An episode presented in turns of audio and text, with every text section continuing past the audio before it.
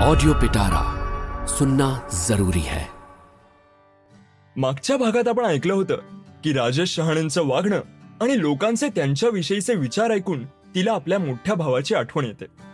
ह्या भागात आपण ऐकणार आहोत की नंदिनी राजेश शहाणेंची मदत करायचं ठरवते आणि त्यासाठी त्यांच्या घरी काम करणाऱ्या बाईंशी भेटते. बंड्याचं खेळणं झाल्यावर नंदिनी त्याला घेऊन घरी आली. घराचं दार बंद करताना तिचं लक्ष अपसुकच समोरच्या घराच्या बंद दारावर गेलं आणि तिचं मन पुन्हा दाटून आलं. तिने लगेच दार बंद करून घेतलं. तिनं बंड्याला हातपाय धुवून अभ्यास करायला बसवलं आणि देवाजवळ दिवा लावून स्वयंपाकाच्या तयारीला लागली. आज तिनं मोहनच्या आवडीचा मेनू करायचं ठरवलं होतं. म्हणजे आवडीचं जेवण पोटात गेल्यावर त्याचा मूड चांगला राहील आणि तिला त्याच्याशी बोलायला सोपं होईल. पण नेमकं त्याच दिवशी मोहन घरी आला तो काहीतरी टेन्शन घेऊनच. मोबाईलवर बोलताना ऑफिसच्या एका कलिकशी त्याचा वाद सुरू होता. बोलणं संपलं आणि त्यानं मोबाईल सोफ्यावर जोराने फेकला आणि काहीही न बोलता रागारागाने वॉशरूममध्ये वॉशरूममध्ये निघून गेला. नंदिनीला कळून चुकलं होतं की आज तर मोहनशी बोलण्यात काही अर्थ नाहीये. आधी तर तो ऐकायच्याच परिस्थितीत नसणार आणि समजा जरी ऐकलं तरी राजेश शहाणेंचं नाव ऐकताच तो तिच्यावरच ओरडेल आणि मग सगळं काही बिघडेल. म्हणून तिने त्या दिवशी मोहनशी बोलायचं टाळलं. पण दुसऱ्या दिवशी सकाळी सकाळीच मोहन पंधरा दिवसांच्या टूरवर निघून गेला. बॉसने अचानक टूर ठरवल्यामुळेच तो काल रागात होता. नंदिनी त्याला दारापर्यंत सोडायला गेली. मोहन गेल्यावर दार बंद करताना त्याच वेळी तिला समोरच्या घरात काम करणारी बाई येताना दिसली. नंदिनीने तिला थांबवलं आणि तिच्याकडे बघून स्माईल केलं. नंदिनीला पहिल्यांदा बघत असल्याने ती बाई थोडी गोंधळली. तर नंदिनी तिला म्हणाली नाही मला फक्त हे विचारायचं होतं की तुम्हाला माझ्याकडे काम करायला वेळ आहे का? एकच काम आहे भांड्यांचं. ओ असं का? नाही बाई मला तर अजिबातच वेळ नाही आहे पण माझ्या सुनेला मात्र कामाची गरज आहे. पाहिजे तर तिला घेऊन येते. खालच्याच मजल्यावर कामाला आहे बघा ती. हो चालेल घेऊन या तिला. "अ, केव्हा घेऊन याल? बारा वाजता घेऊन येते बघा.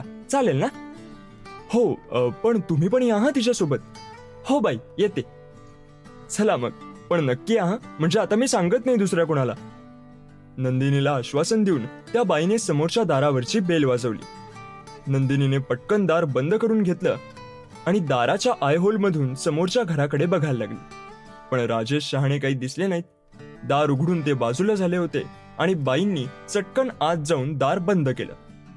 नंदिनी मनातल्या मनात फार सुखावली. खरं तर तिला भांड्यांसाठी बाईची गरज नव्हती. पण बाईंना घरी बोलावण्याचं काहीतरी कारण हवंच होतं ना? दुपारी सगळी कामं आटपून नंदिनी टीव्ही लावून बसली होती. बंड्या तिच्या बाजूला पुस्तक वाचत बसला होता. बरोबर बाराच्या सुमारास बेल वाचली आणि नंदिनी लगबगीनं दार उघडायला गेली. समोर त्या बाईच उभ्या होत्या पण एकट्याच होत्या.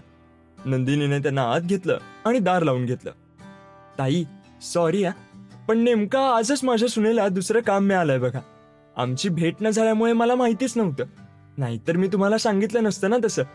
तुम्ही दुसरी बाई बघून घ्या. हेच सांगायला आले होते. अरे काही हरकत नाही. बरं तुम्ही बसा ना. अहो किती घामाघूम झालायत. थोडं थंड सरबत घ्या. म्हणजे बरं वाटेल तुम्हाला. बंड्या बाळा जा बरं. आजीसाठी लवकर सरबत बनवून घेऊन ये. आणि थंड पाणी पण आणा बाळा. बाईंना काहीही बोलायची संधी न देताच नंदिनीने प्रसादला सरबत आणायला पाठवलं. बाईंना उशीर होत होता. पण त्यांचाही नाईलाज झाला होता आणि त्या खाली बसून गेल्या. खरं तर त्यांना सरबताची गरज होतीच. तुम्ही समोरच्या घरात कधीपासून काम करताय ताई? नंदिनीने विचारलं. झाले असतील चार वर्ष. बाईंचं संक्षिप्त उत्तर आलं. कसे आहे तो राजेशजी? म्हणजे स्वभाव कसा आहे त्यांचा? इथे तर सगळेच त्यांच्याबद्दल फार वाईट बोलतात. आणि तुम्ही चक्क चार वर्षांपासून त्यांच्या घरी काम करताय. मला त्यांच्या स्वभावाशी काय देणं घेणं आहे ताई? मी तिथे व्यवस्थित काम करते आणि ते मला वेळेवर पैसे देतात. आणखी काय हवं? उगाच त्यांच्याशी बोलायचा संबंध येतोच कुठे? पण खरं सांगू का? ते काय इतके वाईट नाहीत जेवढे लोक त्यांना बोलतात. माणूस कसा आहे लगेच कळतं मला. चांगलंच. बरं मी येते हा ताई? बाई नाही मिळाली तर सांगा मी शोधते. बाईंच्या बोलण्यावरून अंदाज येत होता की त्यांनाही राजेश शहाणेंविषयी सहानुभूती आहे. नंदिनीला फार आनंद झाला. बरं ठीक आहे. तुमच्याजवळ फोन आहे ना? अ, तुम्ही तुमचा नंबर देऊन ठेवता का मला? म्हणजे बाई नाही मिळाली मला तर मी फोन करेन ना तुम्हाला. अ, हा हा लिहून घ्या माझा नंबर माझं नाव रखमा आहे. रखमाबाईंनी आपल्या बटव्यात ठेवलेला एक छोटासा कागदाचा तुकडा नंदिनी पुढे केला. ज्याच्यावर त्यांचा नंबर लिहिला होता. नंदिनीने लगेच नंबर नोट करून घेतला. दुसऱ्या दिवशी सकाळी सकाळीच नंदिनीने रखमाबाईंना फोन केला आणि त्यांना घरी येण्याची विनंती केली. रखमाबाईंना नंदिनीचं मन मोकळेपणाने बोलणं आणि त्यांची वागणूक आवडली होती. त्याही आढेवेढे न घेता बारा वाजता यायला तयार झाल्या. नंदिनीने त्यांना बसवलं आणि कोणतीही भूमिका न बांधता त्यांना आपला हेतू सांगून टाकला. त्यांना आपल्या भावाबद्दल पण सगळं सांगून टाकलं. रखमाबाईंना फार वाईट वाटलं आणि तिला हवी ती मदत करण्याचं आश्वासन दिलं. बंड्या हे सगळं ऐकत होताच. रखमाबाई गेल्यावर तो नंदिनी जवळ आला आणि म्हणाला मम्मा मी सगळं ऐकलंय. मी पण यात तुझी मदत करायचं ठरवलंय तसेही बाबा पंधरा दिवस इथे नाहीयेत. तर आपण सहज काहीतरी करू शकतो. अरे बा म्हणजे तू आमच्या गोष्टी ऐकत होतास तर. मला खरोखरच खूप आनंद झालाय की तू सुद्धा माझ्यासारखाच विचार करतोस.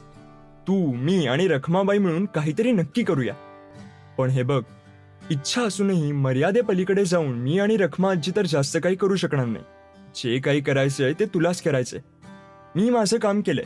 आता पुढे तुला करायचंय. तयार आहेस तू? हो मम्मा मी तयार आहे. ओके मग आजपासूनच कामाला लागायचं. येस मॅडम प्रसाद पाय ठोकून सॅल्यूट करत म्हणाला आणि नंदिनीला फार हसू आलं. आता प्रसाद काय करायचं ठरवतो आणि काय करतो हे आपण ऐकूया पुढच्या भागात.